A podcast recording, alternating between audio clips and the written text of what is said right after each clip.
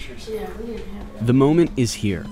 The door unlocks, and Sharonda Denard leads me up the stairs to Gary Davis's old office. This is the place I've been dying to see. our. We had a door back there, glass door. Yeah. Used to be there. It's been decades since Sharonda has been up here, since she worked in this practice, side by side with her uncle. Oh my God. Ooh, I feel it. Is this the first I time feel you're it. back? Yeah. All of this was closed. We enter. You know, it still smells like a doctor's Yeah. office. Oh my God. Sharonda fights back tears, and I think I know why. The place is a wreck. Oh, oh, oh.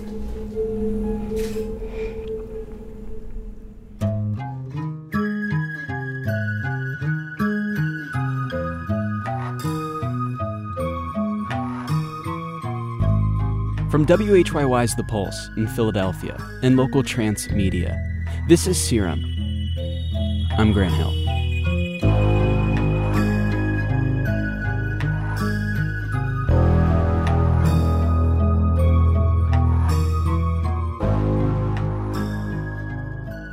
Before the door opened, I half expected to find traces of the doctor and his work still in this office. Something, anything he left behind. A tiny note rolled up in an old plastic vial, maybe. Now, reality sets in.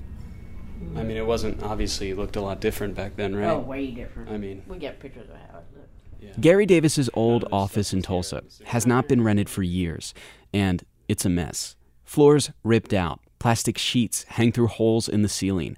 Graffiti of a man holding a machine gun is drawn on a wall. I mean, how many hours did you spend in here? My whole life. so when he wanted to get a break from his patients, he'd come up there. I look around, trying to square what this place looks like now with everything I had heard about it.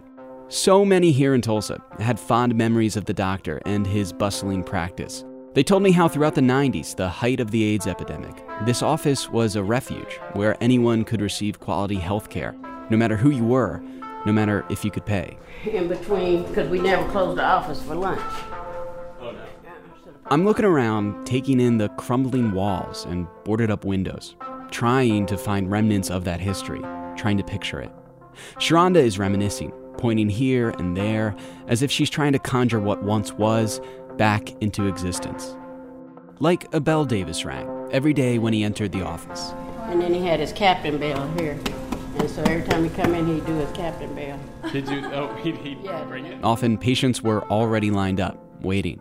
So, I mean, how many people would fit in here? I mean, the way you described it was like there was. It was ton. It was, wall to wall in our lobby, and then all our rooms was Just filled. filled with people waiting. hmm Saw like 200 patients a day. Sharonda tells me about paperwork piled high on her desk, along with the homemade food and desserts patients left here. For some, that was all they could afford to leave as payment for the doctor. This was his area to check in the patients. As we walk from room to room, careful not to trip over loose floorboards, those scenes become harder and harder to imagine. From sun up to sundown. Then Oh wow. I spot it My spiral staircase. Right in the middle here. a spiral staircase, painted fire engine red. How else? And Precious came Mhm. here Mm-hmm. Up them stairs. up the, s- up the stairs. The staircase leads to the third floor, Davis's private space. This is where Rocky nabbed the serum for her daughter Precious.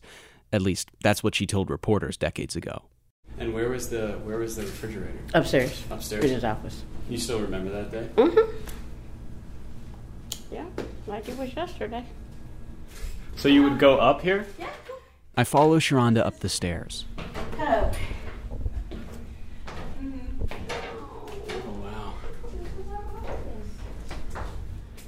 Hmm. Oh my God. Mm, mm, mm. This was where all the magic happened. Hmm.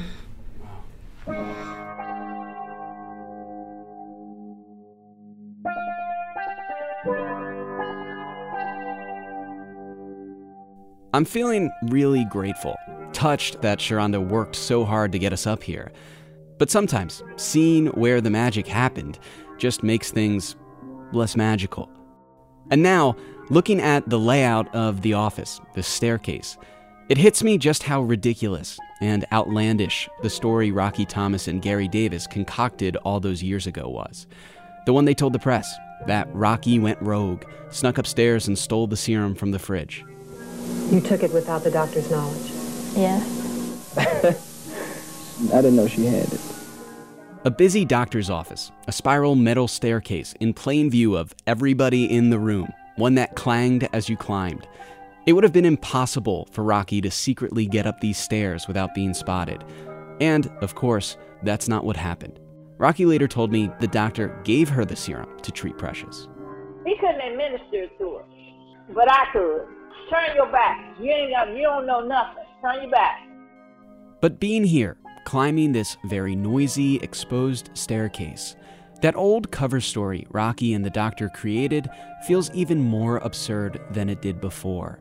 And the fact that so many people believed it. His office, office. So after he's seen our patients downstairs. I asked Sharonda about this, and she admits yes, this was a ruse. There was no theft, no secret stair climbing. And his desk was right here.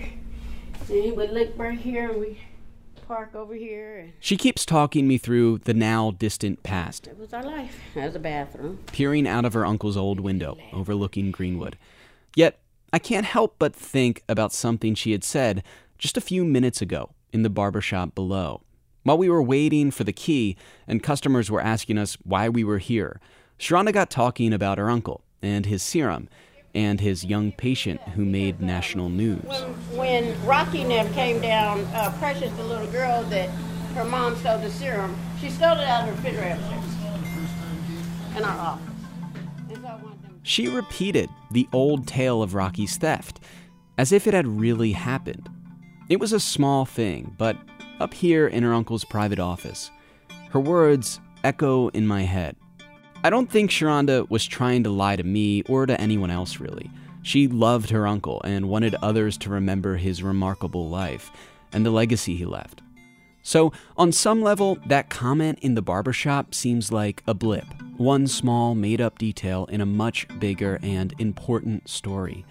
But I can't shake an uneasy feeling that stuck with me since arriving in Tulsa. I came here to find people who had taken Gary Davis's serum, people who believed they were cured because of it.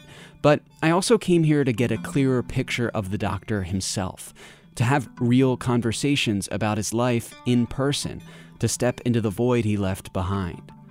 But now, learning how much people here think of him as a hero, and then seeing with my own eyes what remains of this brilliant renegade doctor, I'm beginning to wonder just how much of what I'm told is real, and how much is legend.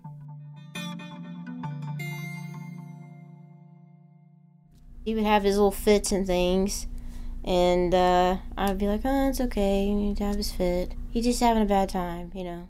Over the years, Gary Davis's daughter Glache developed her own way of understanding her dad and his work. Like loved him on his really bad days, loved him on the good days, but loved him on the real bad days too. Glache and I met in person for the first time in a dimly lit room inside a funeral home in Tulsa, where her fiance works. She wore a bright red dress and a big smile. Her daughter sat on a couch off to the side, looking bored. My cousin, she was there for him though too. She did she did try her best to do everything for him and I told Glache I was struggling to really grasp her dad's story, how, while the science behind his serum seemed sound, I was still having trouble parsing fact from fiction when it came to so many parts of his life. She said sometimes so did she. he just did stuff. It was just like nobody knew he did all these things. It's just crazy. Hmm. Like tea. He's like, I want to do hot teas. Hot teas. I want teapots everywhere. And then I'm like, okay, so we got him like two teapots. He was like, now I need teas. We're like, okay. So he like handed his hundred dollar bill. He's like, go get teas. I went and got like two different types of teas.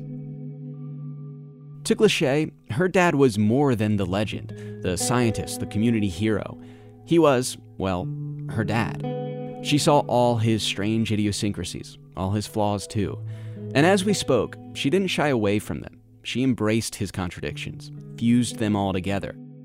And that unlocked something for me. I was making new connections between different facts I had collected. And he throw couch pillows in the fireplace. Nobody could ever find the couch pillows, and he was blaming it on Rebel, the dog. He tears them things up. I don't know why he does that. And he's over here throwing them. He's like, he, he throw them in the fireplace. In the Yeah. lit fireplace. Yeah, and everybody's like, dang, Gary. you Glacé said her dad loved wood burning fireplaces, wouldn't live anywhere without one. You know, a fireplace he could throw stuff into when no one was looking. And it would be like making colors and things. No, we'd be like, what are no more pillows? He's like, I know when you go buy some. That damn dog keeps taking these pillows. It's a cocker spaniel. And everybody believed it. Like, they're like, oh my god, I never seen a dog do that. But no, no, no one asked like, where's the stuffing at?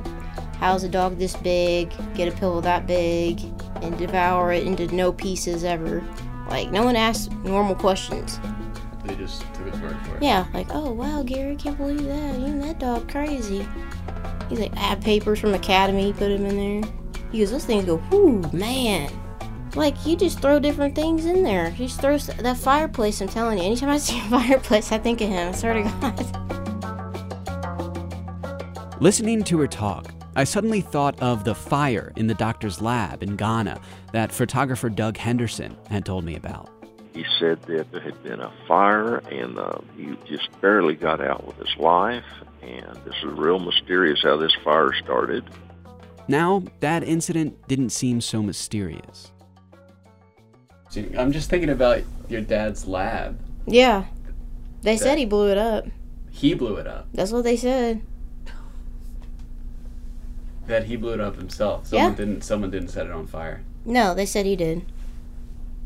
I was like, well, that's believable. If they were onto him, I could see him doing something like that. If he was scared somebody was gonna like ambush him or whatever, that's something he would do. Glacé believed she was the only person who knew these kinds of things about her dad, these other little blips in his legend. That's the kind of relationship they had. He was comfortable around her, maybe to a fault. Like the shopping cart at Walmart. Nobody else had to do that but me. The two often shopped together at Walmart, and Glacé's dad had this routine. Dressed in a full suit, as he always was, the doctor would climb into a shopping cart and make Glacé steer him around the store, all the way to the bedding section, where he'd grab a pillow off the shelf and place it under him for support. Then they would shop. Gary Davis was a short guy with a bad back from an injury he sustained in the Navy, some told me. It sometimes made walking unbearable, but he refused to use a wheelchair or motorized scooters. Said that's for old people. And it's not as cool looking. Right in the basket. So he'd get in the basket, put the thing back where you put the purse, your purse at, he'd put that back. Lachey said her dad's back injury impacted many other parts of his life too, like his drinking, which she said is how he managed his excruciating pain. Three months after he had the dream that inspired the serum, the doctor's back gave out. Suddenly, he needed surgery, metal rods and pins to support his spine. But the operation just made things worse. Bedridden for almost a year, the doctor had little to do besides research HIV. He also drank a lot. And Glacé said this is when the painkiller started, too. He took Esgic Plus and he took Ultram, which is like Tramadol. It's a little more synthetic opioid. And then he took the Esgic Plus, moved into Vioxx, and then went into, uh, evolved into Celebrex. Her dad knew he had a problem, Glacé said. He didn't try to hide it, he just never sought help. That was going to require him focusing on himself and his own health, and he didn't want to do that. He's too focused on helping other people and getting this out. That was his, his whole thing. So he would neglect himself. HIV wasn't slowing down, so why should he? The doctor self medicated to stay functional, to keep the Serum Project up and running. After all, this was his calling, even if it meant putting his back and the rest of his body on the line. Because he never did anything to anybody that he wouldn't be willing to do himself. So all of that got tested on himself before he gave it to anybody. Self experimentation is not uncommon in medicine. It's sometimes considered the noble thing to do before subjecting others to a new, untested treatment. So Davis injected himself with his serum before giving it to anyone else. But he didn't stop there. He injected me with it. He injected you with it. Uh huh. Yeah. Uh, the first time I was 13, and the second time I was 19 years old. Glache does not have HIV. She said her dad first injected her with the serum to ward off rheumatism that left her chronically ill as a kid. The second injection after she was diagnosed with hepatitis B.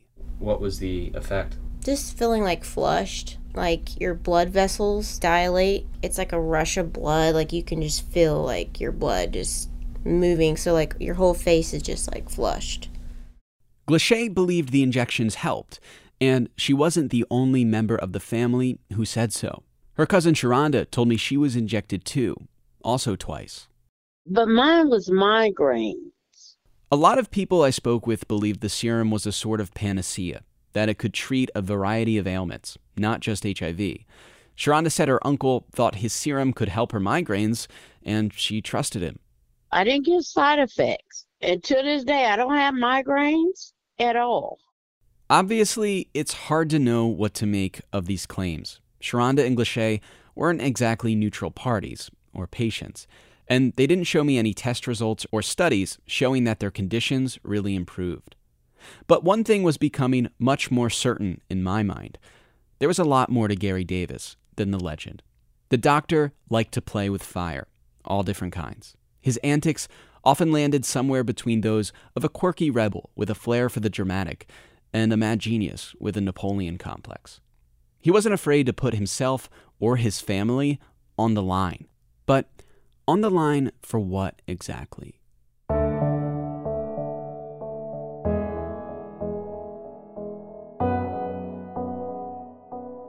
Glache says it was definitely not money that motivated her dad to work so hard on the serum and to take so many risks for it, even though his relationship with money was fraught at best. I mean, we never like went without, but we knew like when things were like, oh, he must not be making anything because, or things were getting slimmer because like you could just tell there's more stress on everybody's face, you know. For a long time, she said there was little to go around. At his practice, her dad often didn't charge for consultations or checkups. He gave away food, his serum, and even his winter coat. There were times he couldn't make ends meet. So they told him like one time you just need to file bankruptcy. He's like, okay, let's file bankruptcy then. That happened not once, but two times.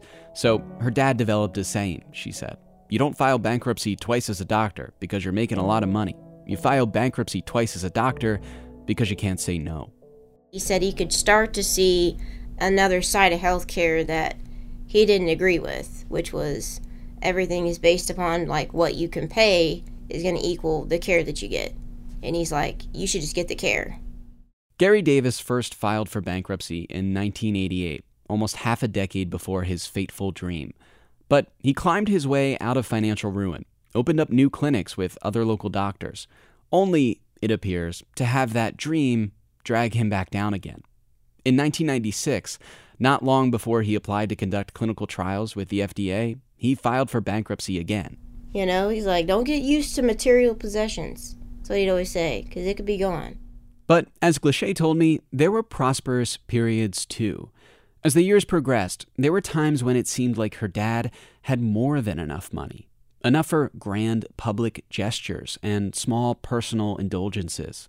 Like when local kids who didn't have health insurance couldn't afford to get physicals to play sports at school. So my dad held days that he would pick up these kids and do physicals so they could play. He had drivers like go and pick up these kids, but he bought the bus and paid the driver to just go all through North Tulsa. Sometimes when the doctor was lonely, he would visit Glache at the restaurant where she worked as a server. He'd sit at the same table all day long, just talking to her. When Glache told him he was costing her tips, he'd ask, How much would you make if somebody came here every hour on the hour? I said, Well, I don't know. I said, like $20? I'll give you more than that if you just let me sit here all day. And if the checkout line at Walmart was too long to comfortably sit in a shopping cart, he asked the people in front of him, Hey, can I cut in front of y'all? I'll pay for this. He's like, How much you think this is all your groceries? They're like 300 or 200, I mean, maybe a bunch of stuff. Okay, I'm gonna pay for their groceries, but I'm gonna go first, and then you just, I'm gonna p- give you the money for this. I'm gonna go first. They're like, Really? Yeah. He's like, Here. But whenever Glacé asked about money, her dad said he didn't have any, that he was broke.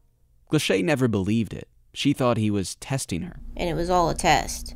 her loyalty, her values. But he had money at the time. Uh time. huh.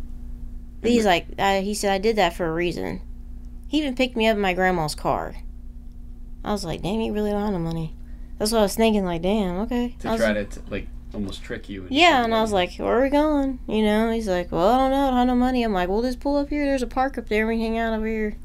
If this was all an act, if he really had money, even despite those past bankruptcies, giving away free services at his practice, getting paid in cakes and pies, where was the money coming from? Somebody's giving it to him. Coming up on Serum, what or who was the source of the doctor's subtle wealth? your dad may have treated some NBA players. Mm-hmm. Is that is that? accurate? Yeah, there's one of them. I know for sure that he did. Do you know who it was? Uh huh. Can you tell me? Yeah. That's still to come on Serum. This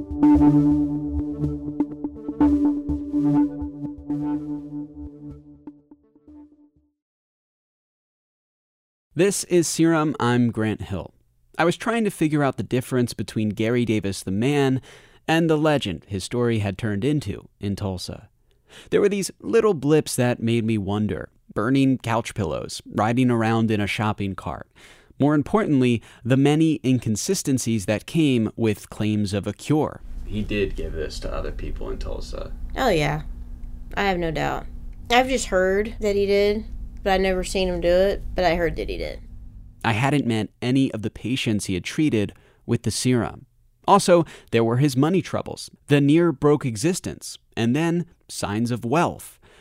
Glacé told me she thought somebody was either investing in the serum or very invested in getting their hands on it. In fact, I had heard from several people by now that Davis had some very high profile patients. Your dad may have treated some NBA players. Mm-hmm. Is that is that? Accurate? Yeah, there's one of them. I know for sure that he did. Do you know who it was? Uh huh. Can you tell me? Yeah, it's Magic Johnson.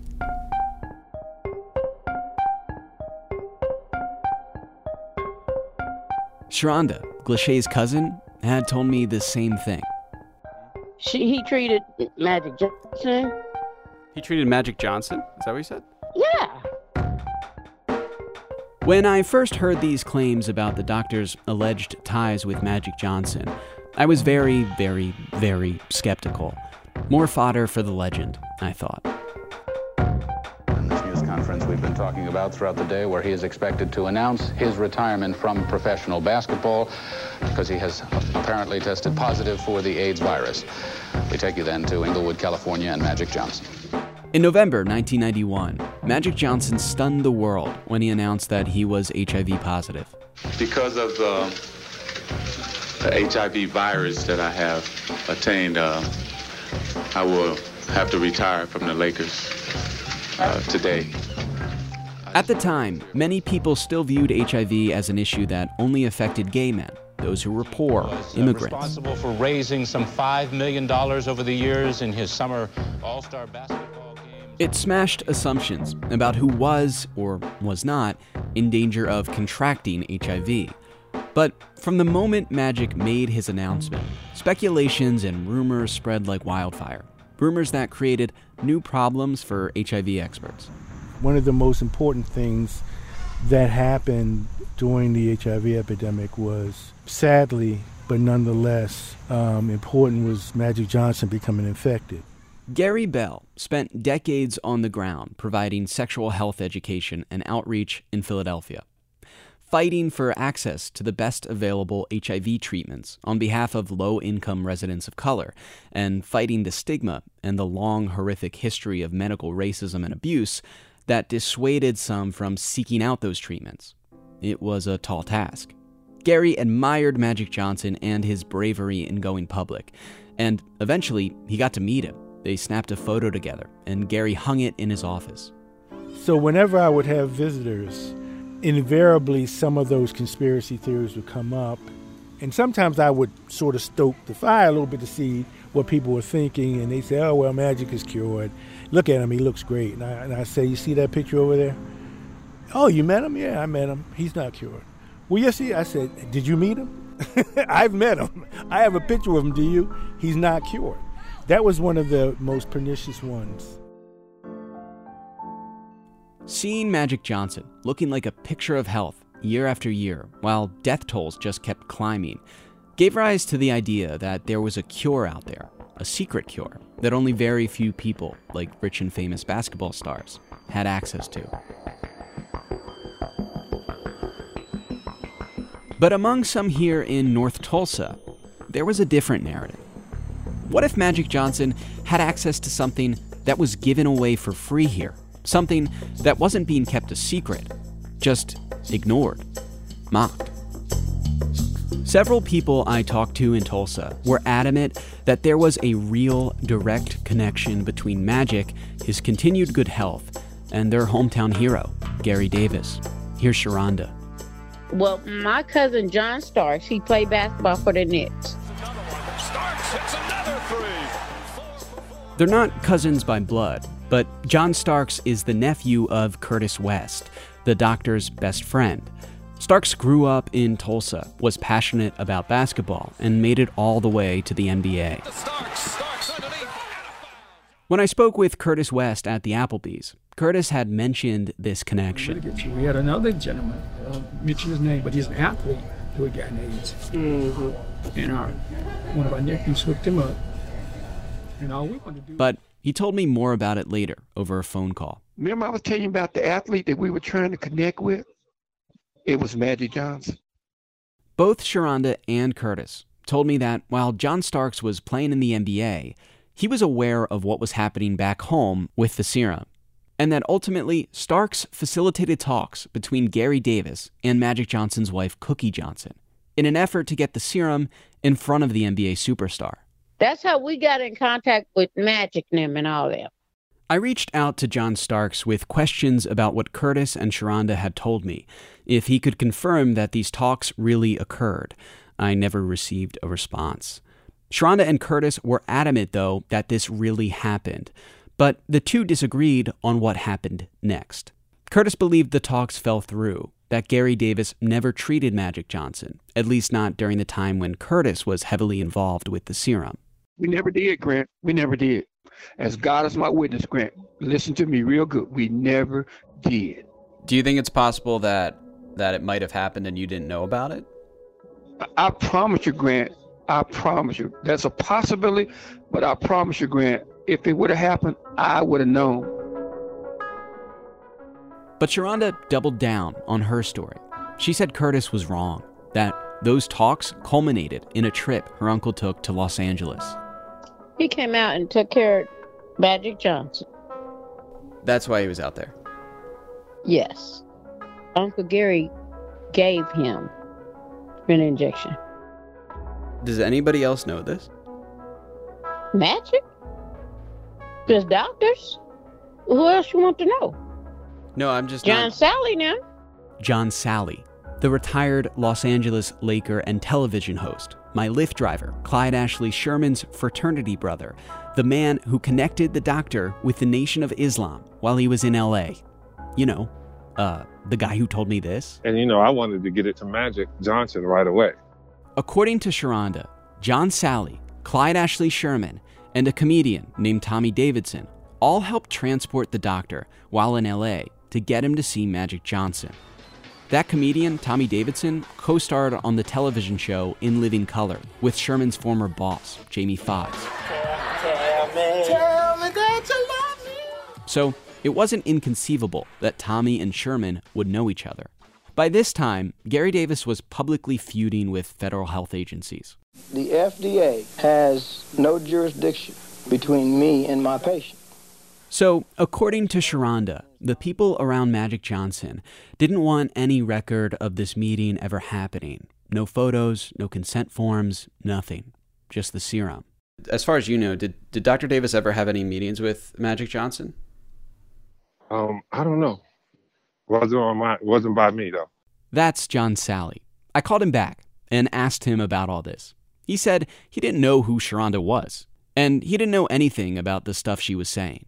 You don't remember ever going with Tommy Davidson and Clyde Ashley Sherman to to I've never I've never gone anywhere with Tommy Davidson in my life. But right around that time, Tommy was a guest on John's new BET show.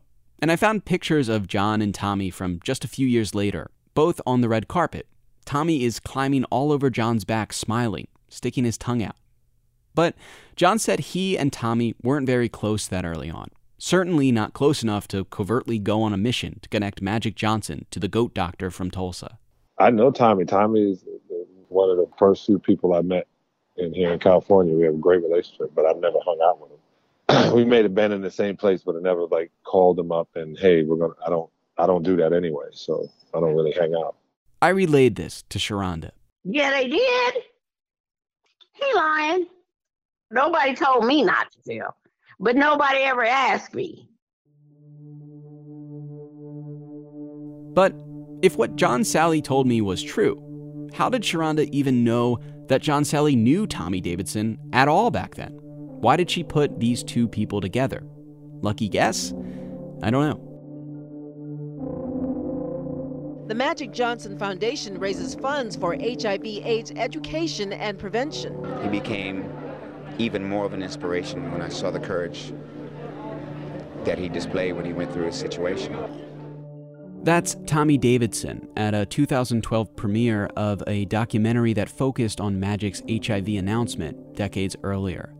A representative for Davidson told me Tommy, quote, does not recall any interaction with Gary Davis. I finally asked John Salley, point blank, if he could put me in touch with Magic Johnson to clear all this up, but he declined. I, I stay away from uh, being a matchmaker. It uh, doesn't benefit me.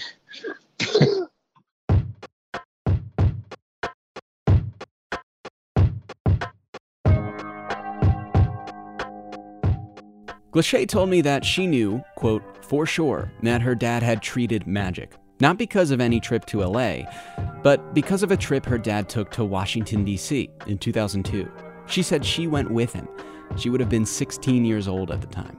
Yeah, because we went to Houston's restaurant, which is in DC. So at Houston's restaurant, it's two levels. Then he, you know, Magic Johnson like comes around and sits down at the table and we order and he's talking to us about Oklahoma and how he's played here a couple times and he's never really like, you know, been to Oklahoma that much and was asking us questions like that. You know, they were just like talking normal stuff. And then my dad asked him like, "What time do you want me to come over there?" And he said, "This time." It was like 11:30. He said about 11:30 be all right. Glache said she did not actually see with her own eyes her dad administer the serum to Magic Johnson. She said her dad took her back to the hotel first, then he left, only to return a few hours later. She said she put two and two together. I'm pretty sure it's when it happened. Because we had a lot more money after we left there. And yeah, before it was like, well, we better be careful uh, what we spend. And it was like, oh, you can, you can get that thing on the airline. It's okay. Like, you can get this and that there. I was like, oh, okay. So something happened because, like I said, we left there with more money than we came. But he was nice. Really nice guy. That seems crazy. I asked John Salley if he ever heard of this, about a meeting at Houston's restaurant between the doctor and Magic Johnson. That seems that seems crazy. Uh, with, with something at that level, you don't meet at restaurants. I I wouldn't. Would you? Everybody knows who you are. You're Magic Johnson. You're walking in a restaurant. Hey, maybe, maybe he's just hungry. I don't know. But if I was in that situation, that's not what would have happened. I would have been at DC. I would have been at. I would have been at the grill. Most people said he wouldn't last three or four years, let alone 30. As you see, he certainly credits Cookie. He says, if it wasn't for Cookie, I wouldn't be the man I was today. I say, here, here to that. He's a hero, but she's certainly. I sent Magic Johnson multiple requests for an interview, as well as requests for a response to every detailed claim I had heard linking him to the doctor, the claims made by Sharonda, Glache, and Curtis West. I did not receive a response. I sent a similar request to his wife, Cookie Johnson. No response either. But in recent interviews, Johnson maintains he managed his HIV with the known FDA approved treatments that have been available for years. And how is your health today? Mm-hmm. Oh, it's great. Mm-hmm. Still undetectable, and mm-hmm. so. Do you have I'm to doing- take medication Oh, every day yeah. still? Yes. Still. Cocktail once a day. It went from three times a day now just once, and so everything is great.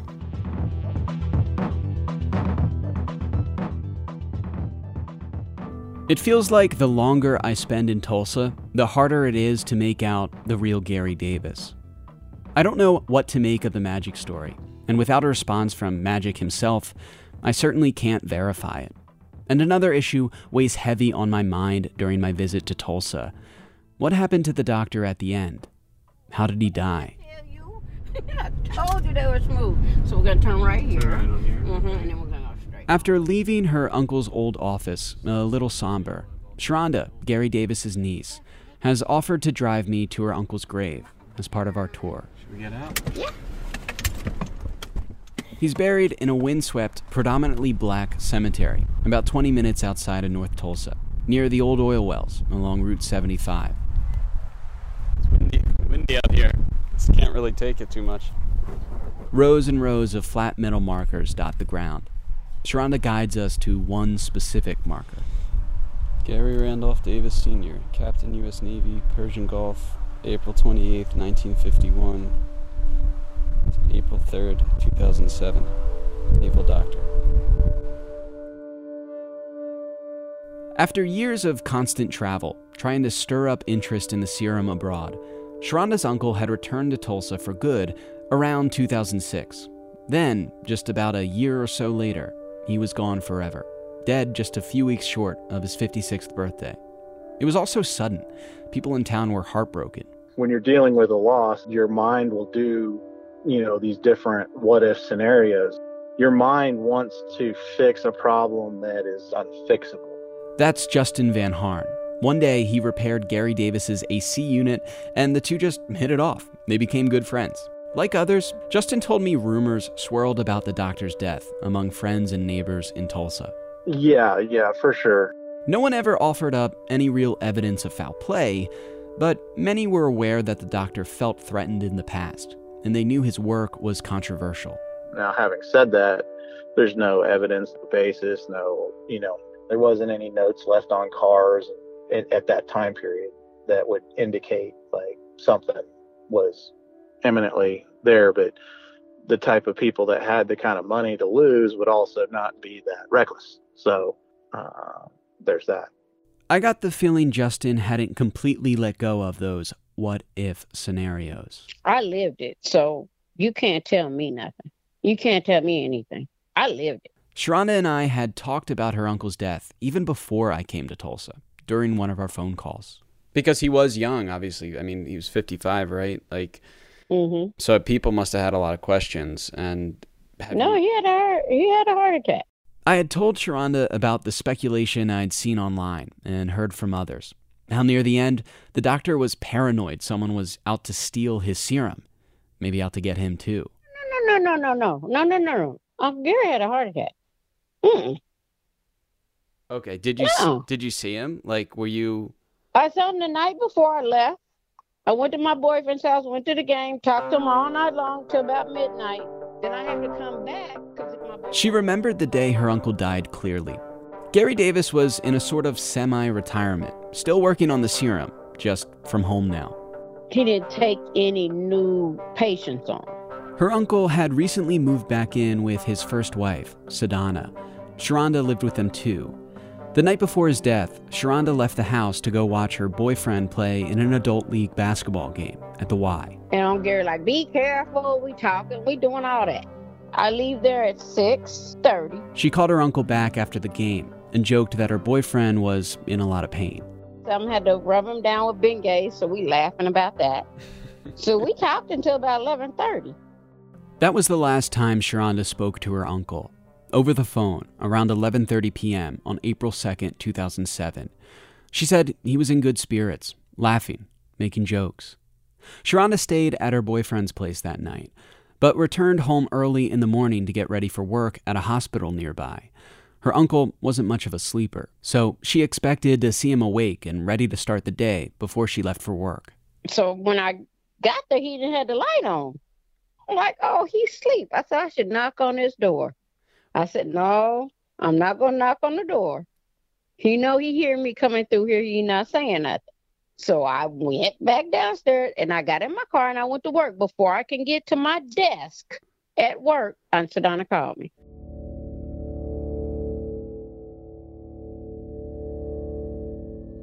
Aunt Sedona said she rolled over and he was cold.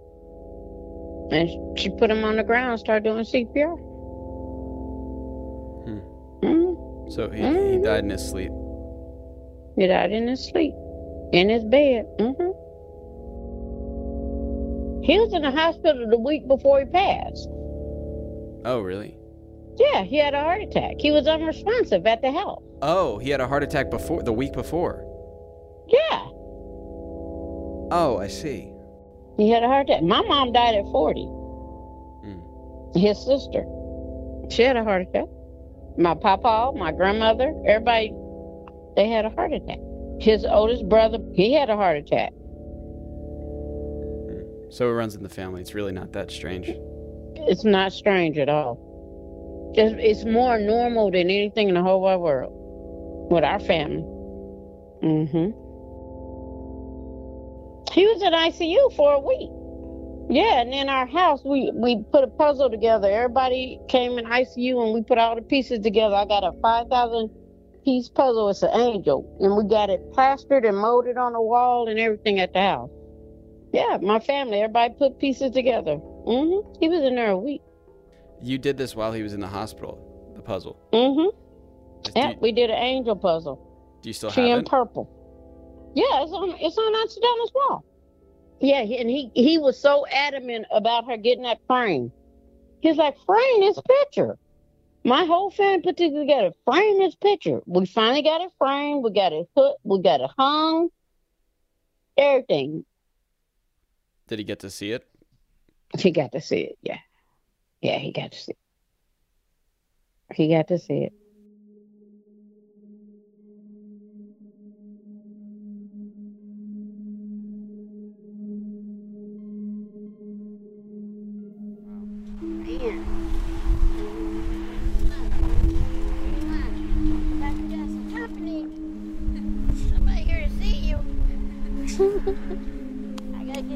At the cemetery, Sharonda kneels down and touches the marker where her uncle is buried. Next to it is another marker, reserving a plot for Davis's first wife, Sedana. Sedana still lives in Tulsa, but she did not respond to my multiple requests to speak with her. Sharonda thinks her aunt wasn't ready to talk about it all yet. That being said, Sharonda says there really wasn't much to talk about anyway, at least not in terms of her uncle's death. Heart attacks ran in the family. Davis had a prior one, was hospitalized for it, just a week before he suffered another and died in bed next to his wife. According to Sharonda, he wasn't frightened or scared the night before she spoke to him, and he was joking around. His death might have been untimely, tragic, but for Sharonda, it was no mystery.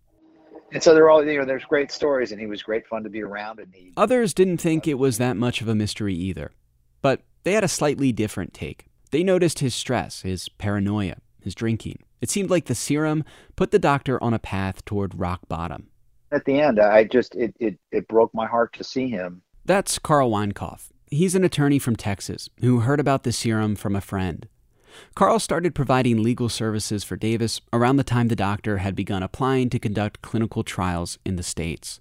Then Davis started traveling, pursuing legitimacy elsewhere. But Carl met up with Davis one last time, years later, to catch up over a meal. To see him in that condition where he was, I, I think, pretty much homeless. I mean, he was carrying a picture. He, I remember he had like an eight by ten picture in his briefcase of his first wife. He had told me that was the love of his life, and didn't know why he had ever left her. And literally, he had the clothes on his back and this briefcase with a pair of underwear in it and a bunch of, you know, personal mementos.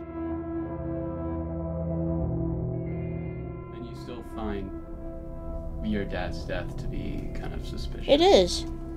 It is. I asked Gary Davis's daughter, Glache, for her thoughts on it all. I'm calling it for what it is. Nobody else wants to say it out loud. Like we're gonna fail at something. What what could be what's the point of not being open and honest about it? She had told me about the skepticism she carried about her father's death and how alone it made her feel. You think other people don't like to talk about it? No, they were in denial. Like, oh, I don't think so, but yeah, maybe. You know, just come right out and say it and commit to it. I commit to it and say it's weird. The day her dad died, Glache had plans to meet up with him for lunch. Then she got the news. I blacked out, I think, because I got that phone call from Sharonda and she said he was gone. And that's all I remember. I drove from Tulsa University and drove all the way to South Tulsa, clear across town. And I remember driving, but I did, because I got there somehow, but I don't remember until I got up there and he's he was gone. I couldn't believe it. Something broke that day. I'm telling you. It was dark after that. I became an alcoholic and everything after that. You did. Oh yeah. Yeah. So I just locked myself in a room and drink all weekend. Mm. That's what I did. I was an alcoholic bad. So how long did that last that period for you? Uh, when I found out I was pregnant with her, I stopped. I was like, this shit got real fast. I was like, oh god. She spent years numb to it all, that void left behind by her dad's death. But now, she wanted answers. Are they, you think, scared to ask questions? I think so, yeah. I think they're scared. Glache grew up steeped in her dad's work, by his side as a child as he developed the serum. As she got older, it became clear just how controversial her dad and his project were outside of Tulsa. And that if he wanted support, it was going to come from folks who didn't mind controversy. I just don't think he really cared where the person came from or what all they did, as long as they could put it out there and he could get his medicine into people. Glache said it wasn't long before the small team of friends and family helping her dad in Tulsa started to expand. Word spread around that whatever this physician had dreamt up, it might be worth a lot one day. By the time her dad had left Tulsa to try his luck overseas, it got harder to tell whether he was rushing toward a new lead or running from an old one. He didn't care what, what they came with to say that they could help him. It just was all about trying to get it out there. And when he finally returned home, things were different. He wasn't well. Even Sharonda eventually told me so, in another phone conversation we had, that his death wasn't as simple as she originally described it to me. In fact, the timeline of events and the events themselves were quite fuzzy. Uh, but no, he was just sick, like sickly. Many people told me Gary Davis returned home from his travels abroad a different person, thin, as Sharonda puts it, sickly. Then, she said one day back in Tulsa, he collapsed in front of one of his assistants. Davis always had assistants with him, so they brought him to the hospital. Well, once he came out the coma. Oh, he was in a coma. He was in a coma, yeah. I didn't realize he was in a coma. I just thought he had a he had a heart attack. Wow, okay. No, he was in a coma. He had tubes, everything. How long was he in a coma for? About two weeks. Two weeks. Two weeks. As long as two weeks of my life. We know what was wrong with him. At some point, Davis regained consciousness and was discharged from the hospital. Then, a few weeks later, he suffered his first heart attack. Then, about a week after that, his last. Sharonda said the family never got a real explanation as to what caused the coma. She said no one really knew. I don't know. I wasn't. I mean, I was. I wasn't there. The doctor's younger son, Sean, wasn't in Tulsa when his dad died, but he said he had gotten word from his mother, Sadana, that his dad's health was declining. How it got to that level and what took it there, I don't really know. Would I doubt it was possible? I, I definitely can't say I doubt it's possible because I know it is possible. From somebody maybe in between here or there or Africa or even back in America. Oh, you're back. Okay, let's try to get him now and doing something. I don't I, I don't rule it out. No, no. I can't say it did happen. I definitely can't say it didn't happen. Glache thought similarly. What stuck with her was the reaction to his death from others in Tulsa. While most of her neighbors were overcome with grief, she said one of his devoted assistants seemed to vanish right afterward, never to be heard from again. Yeah, nowhere to be found. That's the thing, nobody knows his last name. I don't understand. It's kind of creepy, but he always had these black cut off gloves that he wore. Of course, her suspicions amplified after reading stuff online. Facebook posts about allegedly forbidden cures and their allegedly dead inventors. Seeing those made her feel less alone. Nobody's listening to me. I'm like, where did he go? Nobody pays attention. He's gone. Everybody's too worried about looking good and having a certain image, and we don't want to do all this other, worried about that kind of shit. I'm over like, where'd this dude go? Glacé had two specific lines of inquiry when it came to how her dad's death was handled, things that didn't sit right with her. Yeah, our dad may have not been in the best of health, but why on his death certificate it says malnutrition as a contributing cause? Doesn't make any sense. First was this issue of malnutrition. She said it was cited as a contributing cause of death on her dad's death certificate. That seemed weird to her, because, as she put it, the dude ate all the time. Death certificates in Oklahoma aren't public, and Glacé never provided me with a copy of her dad's. So I wasn't able to independently confirm malnutrition was listed as a contributing cause of Gary Davis's death. But assuming it was, I tried to view it in the context of what others had told me that the doctor, during his travels, sometimes lived in conditions that were unfamiliar and unsanitary, that he didn't get certain vaccinations before traveling. He said God would protect him. Sharonda said her uncle thought he may have picked up a parasite. She guessed this may have caused his coma too. He said it was parasites. Davis's friend, Curtis West, agreed. He said Davis even took antiparasitics. I believe theoretically he caught something from in Africa, Grant. So maybe this could explain both the insatiable appetite and malnutrition. The other thing that bothered Glacé was that an autopsy wasn't performed on her dad's body. Yeah, because of how young he was. It should have been automatically done, and it wasn't. She thought his age at the time that he died required an autopsy. So I find that very weird, yeah. It's very strange. I was able to obtain a single page of an incident report concerning Gary Davis's death from the Tulsa Police Department.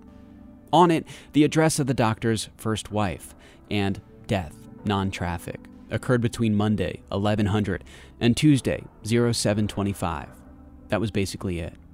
At the time of the doctor's death, Oklahoma law regarding autopsies was pretty squishy. Glacé was wrong about autopsies being required for deaths of people under a certain age, but they were required for deaths that occurred after an unexplained coma. The chief medical examiner's office told me that despite the doctor dying at home, despite his alleged unexplained coma just weeks beforehand, their office considered Gary Davis's death, quote, an attended death of known natural causes. That meant an autopsy was not required by law. The chief medical examiner's office suggested if I wanted to know more, I should reach out to the person who signed Gary Davis's death certificate for answers, because it wasn't anyone from their office. So I got in touch with a man named Mike McConnell. He was the nephew of the funeral director who handled Gary Davis's death. Mike's uncle has since passed away. Mike didn't want to be recorded for the podcast, but he was happy to chat. He told me he grew up around his uncle's funeral business. He now owns a flower shop. He said he'd never heard his uncle mention anything out of the ordinary when it came to the doctor's death. And he would have. Gary Davis was a highly respected local celebrity. But Mike remembered the vibe before his death. How the doctor had, quote, very real concerns about someone.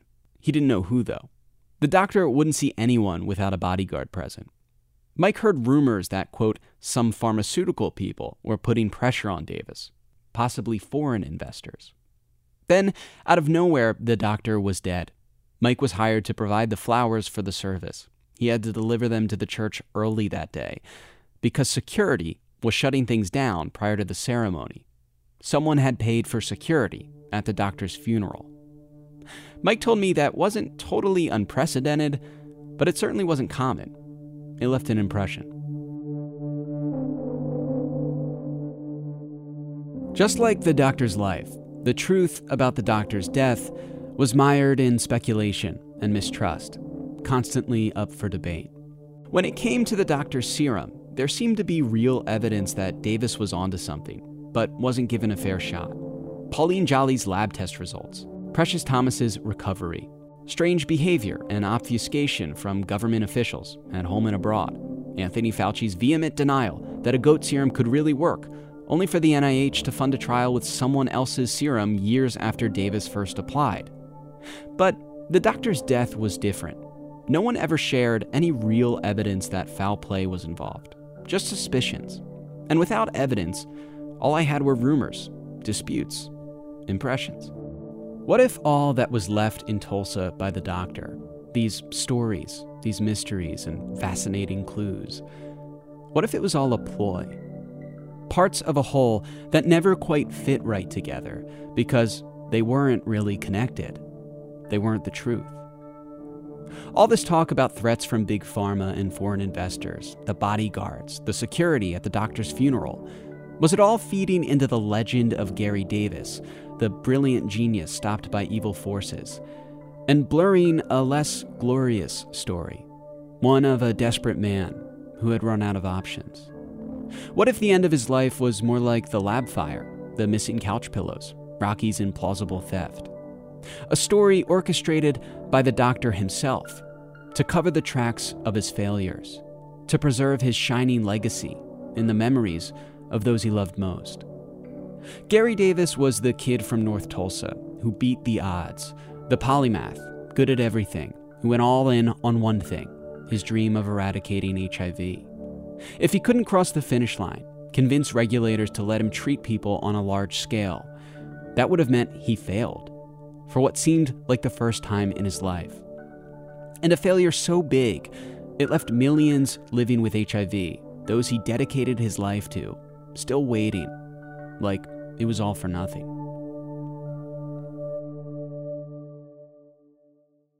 So, what if Gary Davis refused to accept defeat? What if instead he crafted a different story? One where his transformation from local hero to withering vagabond, his physical and mental decline, could be explained away by some nebulous boogeyman who was out to get him, where his demise and his untimely death wasn't a failure, but a sacrifice. My time in Tulsa is wrapping up quickly. I've gotten some answers, but surprise, surprise, I'll be leaving with even more questions. I had really hoped to meet somebody here who had taken the serum, or better yet, knew who was still making it, even after the doctor's death. Rocky Thomas had told me she had gotten her hands on more serum after Precious got sick, so I asked Lachey about it. Then she said that she contacted someone and, and was able to get serum. Really? Yeah. Huh. And I was curious. She didn't tell me who it Mhm. was. But I was curious if you know of anybody who may still have some. Uh, some of my dad's friends did. They're all black doctors, and I'm pretty sure a lot of them had it. Like, had some stashed away. Did anybody still know how to make the serum? Lachey said yeah, she did. In fact, she wanted to go to med school and eventually revive the serum. I mean, like, I know how to do the process from start to finish. I asked Sharonda about this too. Who could have sent the serum to Rocky? Maybe an old friend, an old investor? Sharonda didn't know. But if Rocky really got this serum, and if it really worked, Sharonda said it wasn't made by the person who provided it. It had to have been a batch her uncle made himself that was stowed away for years. That's because, according to Sharonda, no one, not even Glachet, knows the real formula. She said Gary Davis only ever gave investors half the information. The rest, she believed, her uncle gave away in parts to each one of his kids. We all got the rest of the formula. Each one of us got a piece of the formula. That's the only way it's going to come together. You know, like a puzzle.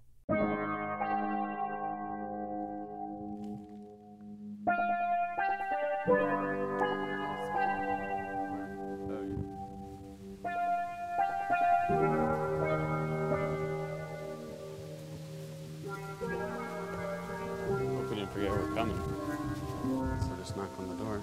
My last day in Oklahoma is here, and my girlfriend Mary and I are once again waiting for a door to open. Hello. How Hey. are you? We're visiting Doug Henderson, the photographer who traveled with Bishop Carlton Pearson to Africa and documented the human trials with the serum in Ghana. I had visited him a few days before. We talked for a long time, and he had given me an old VHS tape he dug out from his archives. On the spine, handwritten on the label AIDS, the cure. He didn't remember what was on the tape, and he didn't own a VHS player anymore. So he asked me if I wanted to get it digitized before I left town. I really did. So, we we got a copy for you as well, a DVD copy. I don't know if okay. you don't have a VHS player. I've been dying to see what is on that newly minted DVD. Maybe this is the clue I've been searching for here in Tulsa. I considered buying a DVD player here, but I need to save money for gas on the ride home. I'm stammering, trying to explain all this to Doug, why I haven't watched it yet. And then he kind of casually mentions something that makes me shut up. So last night I get a call from a guy in the Houston area who tells me that uh, he was got to wondering about the Davis stuff. The caller was from Houston, someone in law enforcement. He wasn't investigating a crime or anything like that. He was just personally curious. Doug shows me his notes from the call. What are the odds of this guy reaching out to you? There you go. So uh, could I could I take a picture of that? Would that be all right? Of that info, or I'll tell you what. I'll let you have the piece of paper. oh my god, jackpot! Thank you so much. Doug told the guy what he knew, that he still had no idea what to make of it all. You know, the the really dangerous, untrustworthy people are the ones that seem so trustworthy. Uh, if if they seem flaky, they might be, and they might not. We say our goodbyes, and I promise to watch the freshly digitized content from that VHS tape as soon as I get home. All right, we'll we'll be in touch if we find out anything interesting. Any breakthroughs? You find any freezer full of serum? Let me know. Yeah, will do. Thanks a lot. So that was that. Mary and I pack up the car, debate where to get lunch before the first big leg of the drive back east. Listener, we have a 24 hour drive back home right now. yeah. And we plan to be there by tomorrow. oh my lord. That's gonna be tough. Then I get a text and immediately thank my lucky stars that I did not purchase a DVD player here in Tulsa. Because turns out I'm gonna need more fuel than I budgeted for.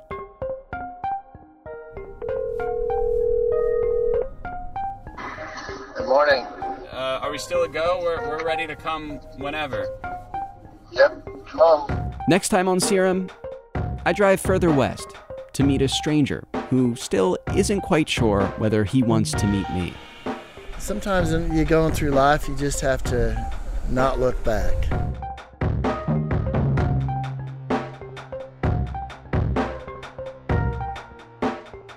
Serum is a production of WHYY's The Pulse and Local Trance Media. You can find us on Twitter and Instagram at Serum Podcast. Our engineer is Charlie Kaier. Serum is produced and edited by Maiken Scott, with additional editing from Liz Tung and Jad Sleiman, and support from Lindsay Lazarski and Nicole Curry. It's written and reported by me, Grant Hill. Serum was made possible in part with support from the Commonwealth Fund. Original music for this podcast was produced by me and Brandon Tomei. Tom Grassler is the director of digital studios at WHYY. Our artwork was created by Michael Dandley, graphic design by Myth in Philadelphia. Special thanks to Mary Purcell, Joe Cashman, and the Hill family for their support.